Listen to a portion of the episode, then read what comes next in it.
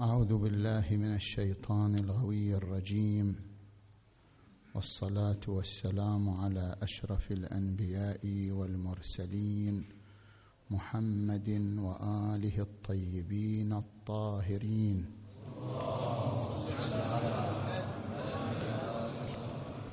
واللعن الدائم على أعدائهم أجمعين إلى قيام يوم الدين. بسم الله الرحمن الرحيم. ألف لاميم تلك آيات الكتاب الحكيم. هدى ورحمة للمحسنين. صدق الله العلي العظيم.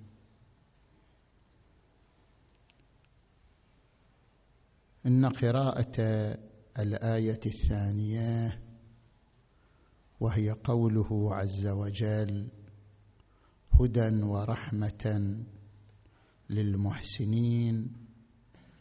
يثير ثلاثة أسئلة. السؤال الأول ما هي علاقة الهداية بالقرآن الكريم؟ حيث إنه ورد في مجموعة من الآيات القرآنية نسبة الهداية والرحمة للقرآن الكريم.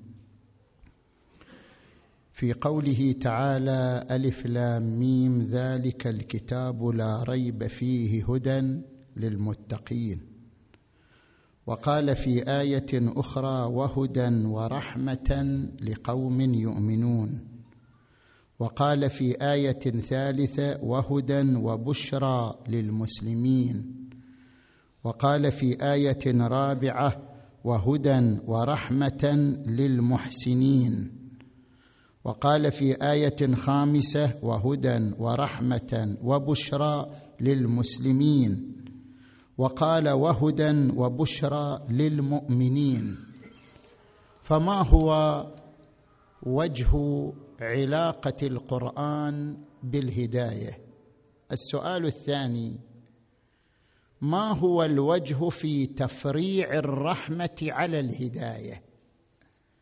حيث إن ملاحظة الآيات المختلفة نجد أن الرحمة متفرعة على الهداية وليس العكس. يعني وليست الهداية متفرعة على الرحمة. والسؤال الثالث ما هو السر في اختلاف العناوين؟ حيث نجد أن بعض الآيات تذكر أن الهداية للمتقين وبعضها أن الهداية للمسلمين وبعضها أن الهداية للمؤمنين وبعضها أن الهداية للمحسنين. فما هو السر في اختلاف هذه العناوين؟ نأتي إلى السؤال الأول. ما هي علاقة القرآن الكريم بالهداية؟ وهنا نبحث في نقطتين. الأولى في حقيقة الهداية والثانية في حاجة الإنسان إلى الهداية عن طريق القرآن عن طريق الوحي. النقطة الأولى الهداية كما ذكر علماء اللغة والمفسرون هي عبارة عن الدلالة. وقد أضافها القرآن الكريم تارة إلى الحق فقال وهديناهم صراطا مستقيما وتارة أضافها إلى التمييز بين الحق والباطل. فقال تعالى إنا هديناه السبيل إما شاكرا وإما كفورا. وقال تعالى وهديناه النجدين. وتارة تضاف إلى عاقبة العمل السيء كما في قوله تعالى فاهدوهم إلى صراط الجحيم. والجامع بين الموارد هذه أن الهداية بمعنى الدلالة. نأتي إلى النقطة الثانية وهي المهمة. ما هي حاجة الإنسان إلى الهداية عن طريق الوحي والقرآن الكريم؟ وبيان هذه النقطة يعتمد على ذكر مقدمتين. المقدمة الأولى في حقيقة الشخصية الثانوية الاجتماعية للإنسان. هناك ماهيتان للإنسان. ماهية تكوينية وماهية اجتماعية. والبحث في علاقة الإنسان بالهداية يرتبط بماهيته الاجتماعية لا بماهيته التكوينية. فالإنسان بحسب ماهيته التكوينية كما يعبر عنه أنه حيوان ناطق ولكن الذي يرتبط بشخصيته ويرتبط بكيانه بحيث يكون مهتديا هو الماهية الاجتماعية للإنسان. فما هي الماهية الاجتماعية للإنسان؟ ولذلك ذكرت المدرسة المادية الديالكتيكية هذه المقالة كل مخلوق واجد للطبيعة إلا الإنسان فإنه فاقد للطبيعة. وليس المقصود بذلك أن الإنسان يولد بلا طبيعة وإنما المقصود أن الإنسان يولد بطبيعة تكوينية ولكن الطبيعة الاجتماعية التي من خلالها يصبح الإنسان مفكرا مقننا منفعلا فاعلا. هي طبيعة مكتسبة وليست طبيعة يولد عليها الإنسان.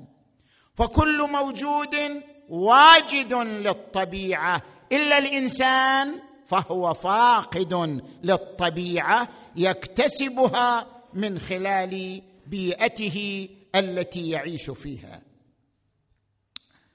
الشخصية الاجتماعية للإنسان تتألف من عدة عوامل.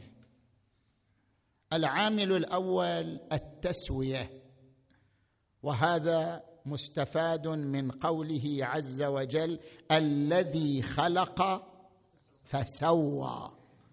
والمقصود بالتسوية صياغة الموجود.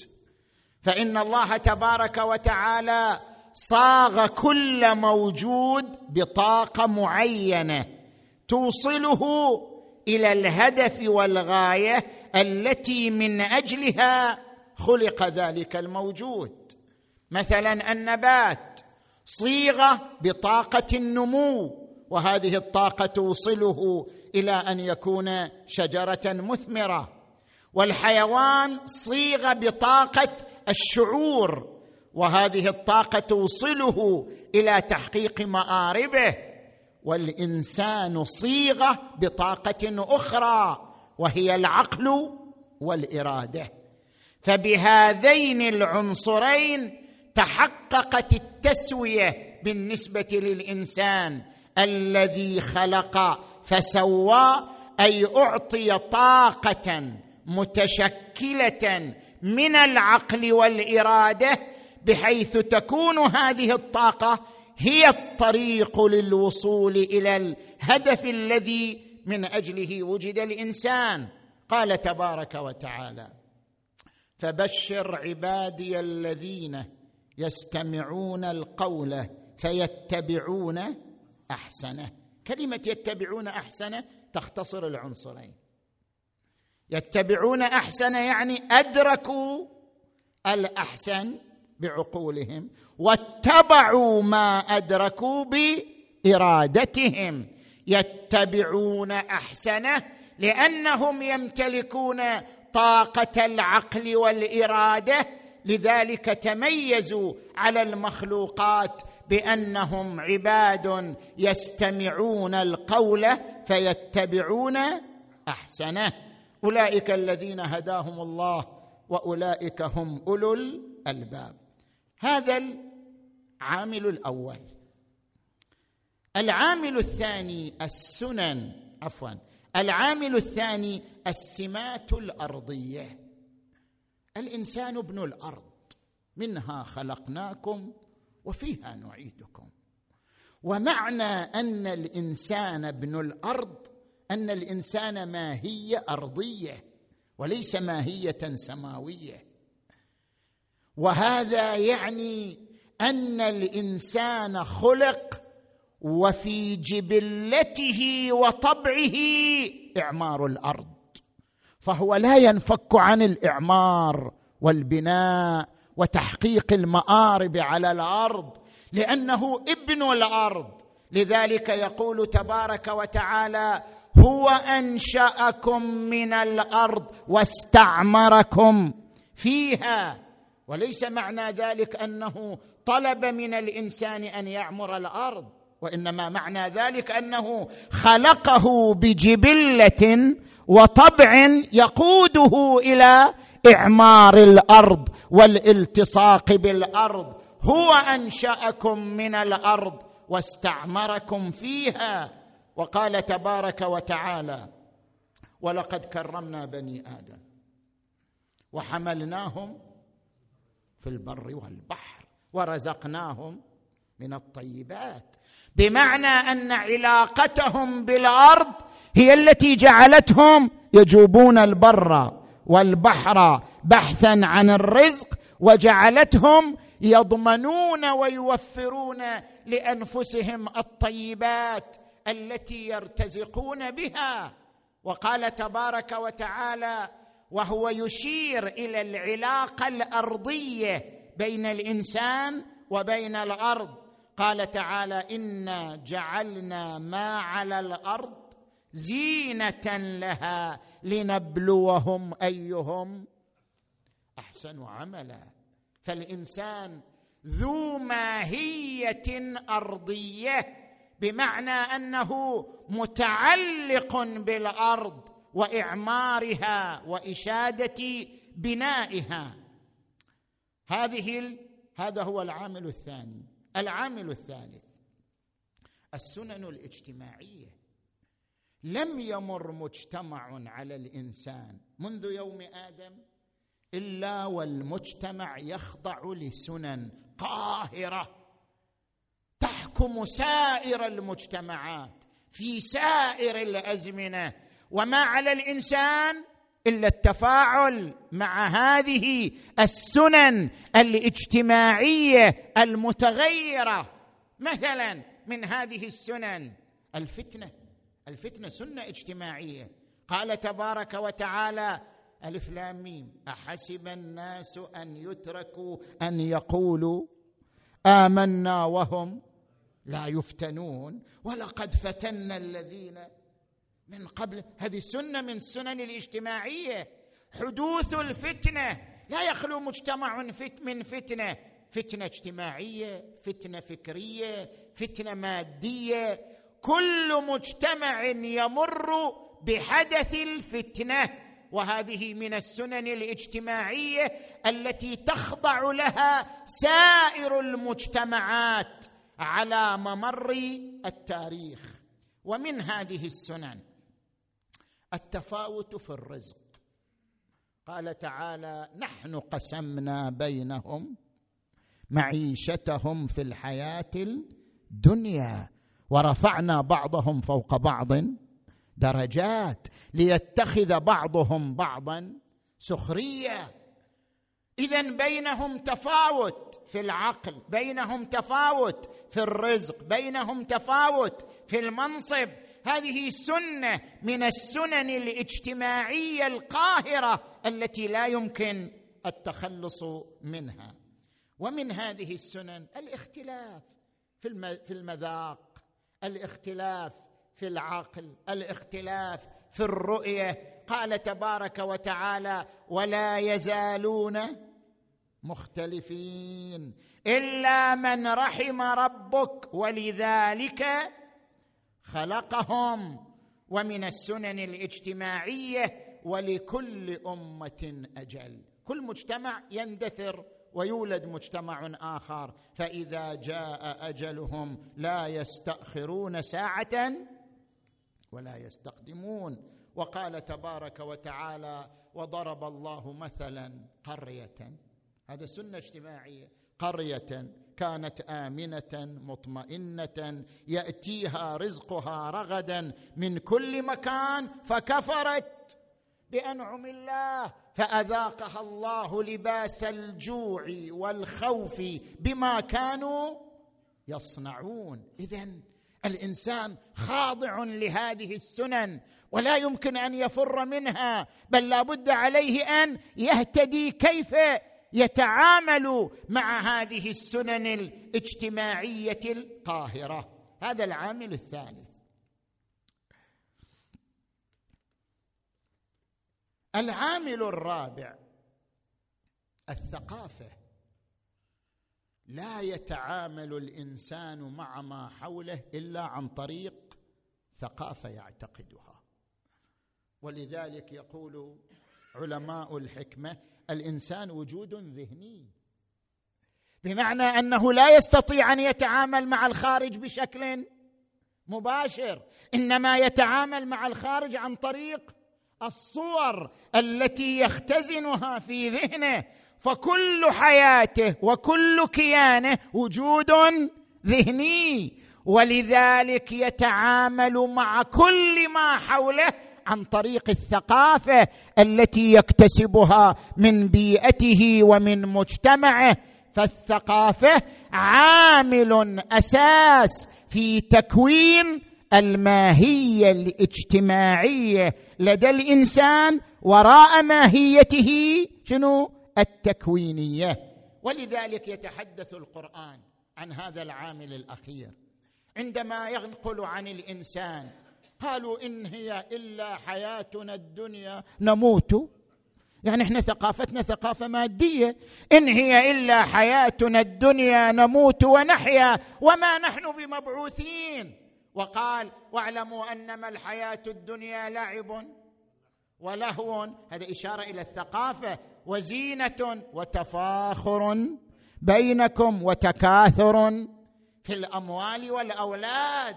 وقال تبارك وتعالى ألهاكم التكاثر حتى زرتم المقابر. إلى أن يجيء الموت والإنسان يعيش ثقافة التكاثر التكاثر في الأموال وال والأولاد.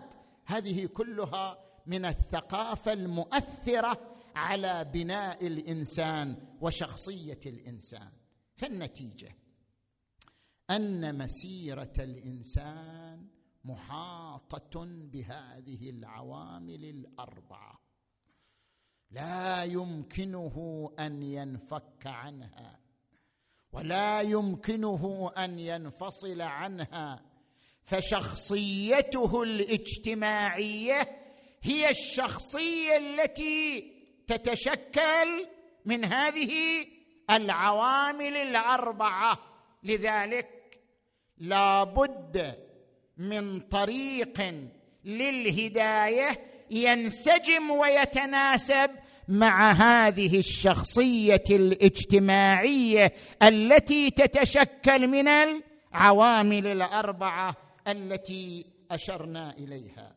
من هنا نشأت حاجة الإنسان إلى النظام والقانون. لأنه لولا وجود قانون ونظام لكانت نتيجة هذه العوامل الأربعة الصدام والصراع. لأن كل عامل من هذه العوامل الأربعة يجر الإنسان إلى طريق. السنن الاجتماعية تجره إلى طريق. الثقافة الأرضية تجره إلى طريق. الثقافة الاجتماعية التي يكتسبها تجره إلى طريق. لولا وجود القانون لكان الإنسان خاضعا لهذه العوامل الأربعة بحيث يعيش تصادما وتزاحما في حياته ولا يهتدي إلى تحقيق هدف من الأهداف. من هنا جاءت الحاجة إلى وجود القانون. ولكن هل القانون مما يفرزه العقل؟ أم القانون لا بد أن يكون عن طريق الوحي؟ لا يمكن للإنسان أن يعتمد على العقل وحده في الوصول إلى القانون الذي ينظم هذه العوامل الأربعة ويشكل منها أسرة متكاملة. بحيث يدعم كل عامل العامل الآخر ولا يكون مصادما له. لماذا؟ لأن العقل وليد هذه العوامل. الإنسان من أين يكتسب عقله؟ العقل لا يراد به الطاقة. العقل يراد به شنو؟ هذا الجهاز الذي يفكر والجهاز الذي يفكر لا يمكن أن يفكر إلا على إثر ثقافة. ماكو إنسان يقدر يفكر بدون ثقافة. لولا أن لديه رصيدا من المعتقدات والأفكار والخواطر لما استطاع أن يحلل مسألة اجتماعية أو مسألة فكرية أو مسألة علمية. اذا الإنسان لا يمكنه أن يعتمد على العقل في اختراع القانون لأن العقل ابن هذه العوامل. فإذا كان العقل وليدا من هذه العوامل فهو عاجز عن السيطرة عليها وتحقيق رؤية فوقية تشمل هذه العوامل في كل زمن وفي كل مجتمع. من هنا كانت الحاجة ماسة إلى قانون السماء. لأن قانون الوحي هو القانون الذي يستوعب العوامل كلها ويسيطر عليها ويخطط لرؤية ومنهج فوقي يسير بالإنسان نحو تكامل الأسباب لا نحو صراع الأسباب. لذلك قال تبارك وتعالى إن سعيكم لشتى. أنتم تعيشون في طرق متزاحمة في اتجاهات متصادمة. لأنكم تعيشون بين العوامل الأربعة لكنكم لو اهتديتم الطريق وسرتم على طريق الوحي لأصبح طريقكم طريقا واحدا وهديناهم صراطا مستقيما. هذه المقدمة الأولى. المقدمة الثانية. قاعدة اللطف. نحن نقرأ في علم الكلام قاعدة اللطف. ما معنى قاعدة اللطف؟ قاعدة اللطف هي عبارة عن مجموع صفات ثلاث علم قدرة حكمة. مجموع العوامل الثلاث يسمى قاعدة اللطف. بمعنى أن الله تبارك وتعالى يعلم حاجة المجتمع البشري أو الشخصية الاجتماعية للإنسان حاجتها إلى النظام والقانون. الله يعلم بذلك. فإذا كان الله يعلم بذلك فهل هو قادر على تلبية هذه الحاجة أم هو عاجز؟ لا شك أنه قادر. فإذا كان قادرا فهل من حكمته أن يلبي هذه الحاجة لكي يخرج الإنسان من زوبعة الصراع بين العوامل إلى شخصية اجتماعية تتكامل فيها العوامل لا تتصارع فيها العوامل. مقتضى علمه بحاجة الإنسان وقدرته على تلبية حاجة الإنسان وحكمته أن يرسل النظام إلى الإنسان الذي يصنع منه شخصية متكاملة العوامل ويخرج طاقته من القوة إلى الفعل. ولذلك قال تبارك وتعالى لقد أرسلنا رسلنا بالبينات وأنزلنا معهم الكتاب والميزان ليقوم الناس بالقسط. ومعنى قيام الناس بالقسط أن تكون الشخصية الاجتماعية للإنسان شخصية قسط شخصية عدالة شخصية توازن بين القوى وليست شخصية صراع وتصادم ليقوم الناس بالقسط. وقال تبارك وتعالى إن هذا القرآن يهدي للتي هي أقوم. وقال تبارك وتعالى ذلك الكتاب لا ريب فيه هدى للمتقين. فإذا التجأ الإنسان إلى قانون السماء وطريق الوحي وهدى القرآن خرجت تلك الطاقة من القوة إلى الفعل ونال الحياة الحقيقية والشخصية الاجتماعية المتوازنة. قال تبارك وتعالى أفمن كان ميتا فأحييناه. طاقة تحولت إلى حياة. أفمن كان ميتا فأحييناه وجعلنا له نورا يمشي به في الناس كمن مثله في الظلمات ليس بخارج منها. زي. هذا هو السؤال الأول والجواب عنه. ألا وهو حاجة الإنسان إلى الوحي عن طريق القرآن الكريم. السؤال الثاني ما هو الوجه في تفريع الرحمة على الهداية؟ كل الآيات اللي قرأناها تقول هدى ورحمة ما تقول رحمة وهدى هدى ورحمة.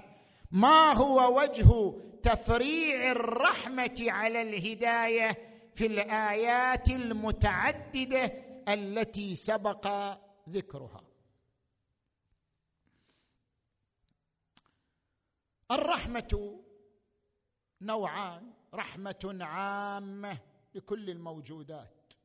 الذي أعطى قال تعالى الذي أعطى كل شيء خلقه ثم هدى.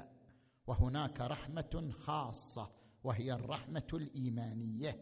قال تبارك وتعالى في هذه الآية المباركة قال عذابي أصيب به من أشاء ورحمتي وسعت كل شيء فسأكتبها للذين يتقون ويؤتون الزكاة والذين هم بآياتنا يؤمنون. ومن الرحمة الخاصة الرحمة القرآنية. إن الانصهار بالقرآن والعلاقة الحميمة مع القرآن هي التي تحول الهداية إلى رحمة. فالإنسان بين هدايتين هداية فطرية انا هديناه السبيل وهداية قرآنية إذا نالها الإنسان نال الرحمة والرحمة عبارة عن الحياة الروحية الخاصة التي لا ينالها إلا من انصهر بالقرآن. وكانت له علاقة مع القرآن.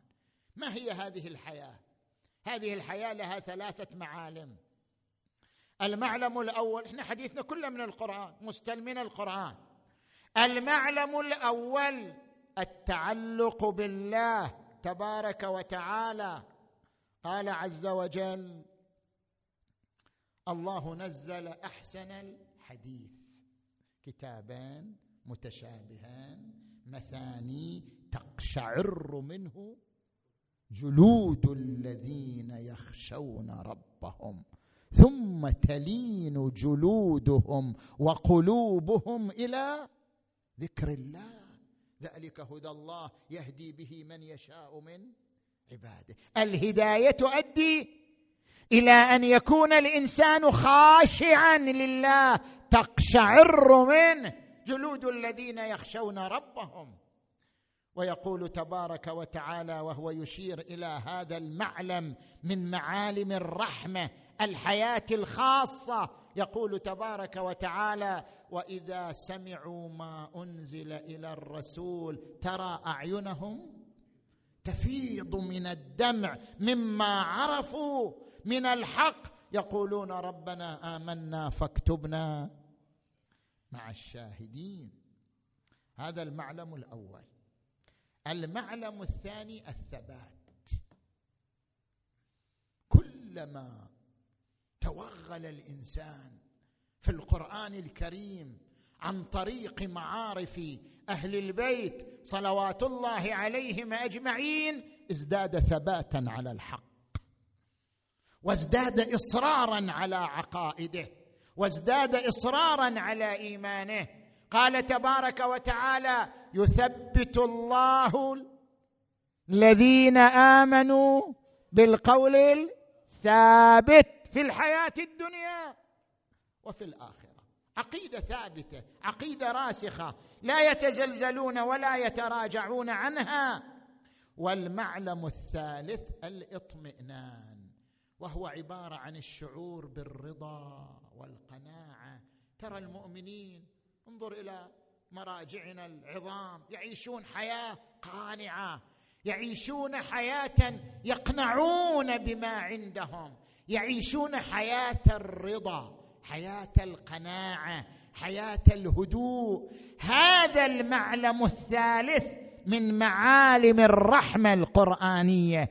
أو من معالم الحياة الخاصة. تحدث عنه القرآن الكريم في قوله عز وجل والذين آمنوا وتطمئن قلوبهم بذكر الله. ألا بذكر الله؟ تطمئن القلوب. وقال عز وجل يا أيتها النفس المطمئنة ارجعي إلى ربك راضية مرضية. اذا الرحمة هي عبارة عن الحياة الخاصة ذات المعالم الثلاثة وهي متفرعة على الهداية القرآنية والارتباط بالقرآن كما في قوله تعالى إن هذا القرآن يهدي للتي هي أقوم. بقي السؤال الثالث. دقيقتين منهي. السؤال الثالث. ما هو الوجه في اختلاف العناوين حيث إن بعض الآيات قالت للمؤمنين بعض الآيات قالت للمسلمين بعض الآيات قالت للمتقين. فما هو الوجه في اختلاف العناوين؟ هنا وجهان. الوجه الأول أن الإيمان درجات مختلفة. والقرآن يغذي جميع الدرجات وجميع المراتب. فهناك من حصل على مرتبة التقوى وهي الخوف من الله والقرآن يهديه هدى للمتقين. وهناك من حصل على مرتبة أعلى وهي مرتبة الإيمان الثابت والقرآن أيضا يهديه في قوله تعالى هدى ورحمة للمؤمنين وقد ذكر تفسير البرهان عن الإمام العسكري عليه السلام في تفسير العسكري قال المؤمنين شيعة محمد وعلي وأهل بيته وأخلافهم وذراريهم.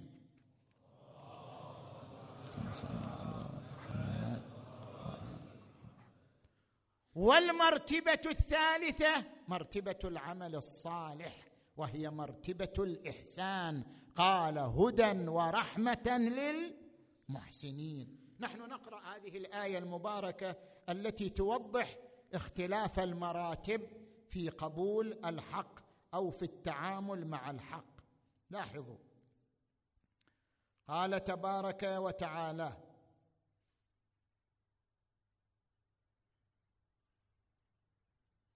ليس على الذين آمنوا وعملوا الصالحات جناح فيما طعموا إذا ما اتقوا وآمنوا.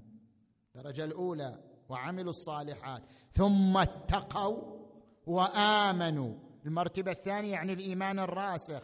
ثم اتقوا وأحسنوا. انعكس الإيمان عملا بين الناس. والله يحب المحسنين. هذا الوجه الأول مسألة اختلاف المراتب. الوجه الثاني لا. أن جميع هذه العناوين تشير إلى حقيقة واحدة لكن بأوصاف مختلفة. فإن المؤمنين يمتلكون اوصافا متعددة منها التقوى منها الإيمان منها الإحسان منها الإسلام. إذ ليس المقصود بالإسلام هو شهادة أن لا إله إلا الله وأن محمدا رسول الله لا بل المقصود بالإسلام ما أشارت إليه الآية المباركة بلى من أسلم وجهه لله وهو محسن فله أجره عند الإسلام يعني تفويض الأمر إلى الله تبارك وتعالى. إذ قال له ربه أسلم قال أسلمت لرب العالمين أي فوض أموره كلها لله. فهؤلاء الذين يتعاملون مع القرآن الذين يتدبرون القرآن الممتثلين لقوله عز وجل أفلا يتدبرون القرآن أم على قلوب أقفالها هم المتقون؟ لأنهم يعيشون الخوف من الله. هم المؤمنون لأنهم شيعة علي وذريته هم المحسنون لأنهم يعملون العمل الصالح. هم المؤمنون لأنهم يعيشون الإيمان الراسخ. فهم الواجدون للصفات المختلفة. بقيت نقطة أنه بعض الآيات أشاد زادت كلمة وبشرى. بعض الآيات خلت منها. البشرى طبعا القرآن مبشر مبشر في الدنيا ومبشر في الآخرة. فهو مبشر في الدنيا بلحاظ ما يعطي الإنسان من حالة اطمئنان لله تبارك وتعالى. يبشره بمعنى أن يجعله انسانا مطمئنا قانعا هادئا وهذه البشارة يحصل عليها الإنسان وهو في الدنيا والبشارة الأخروية أن القرآن من أعظم الشفعاء في الآخرة.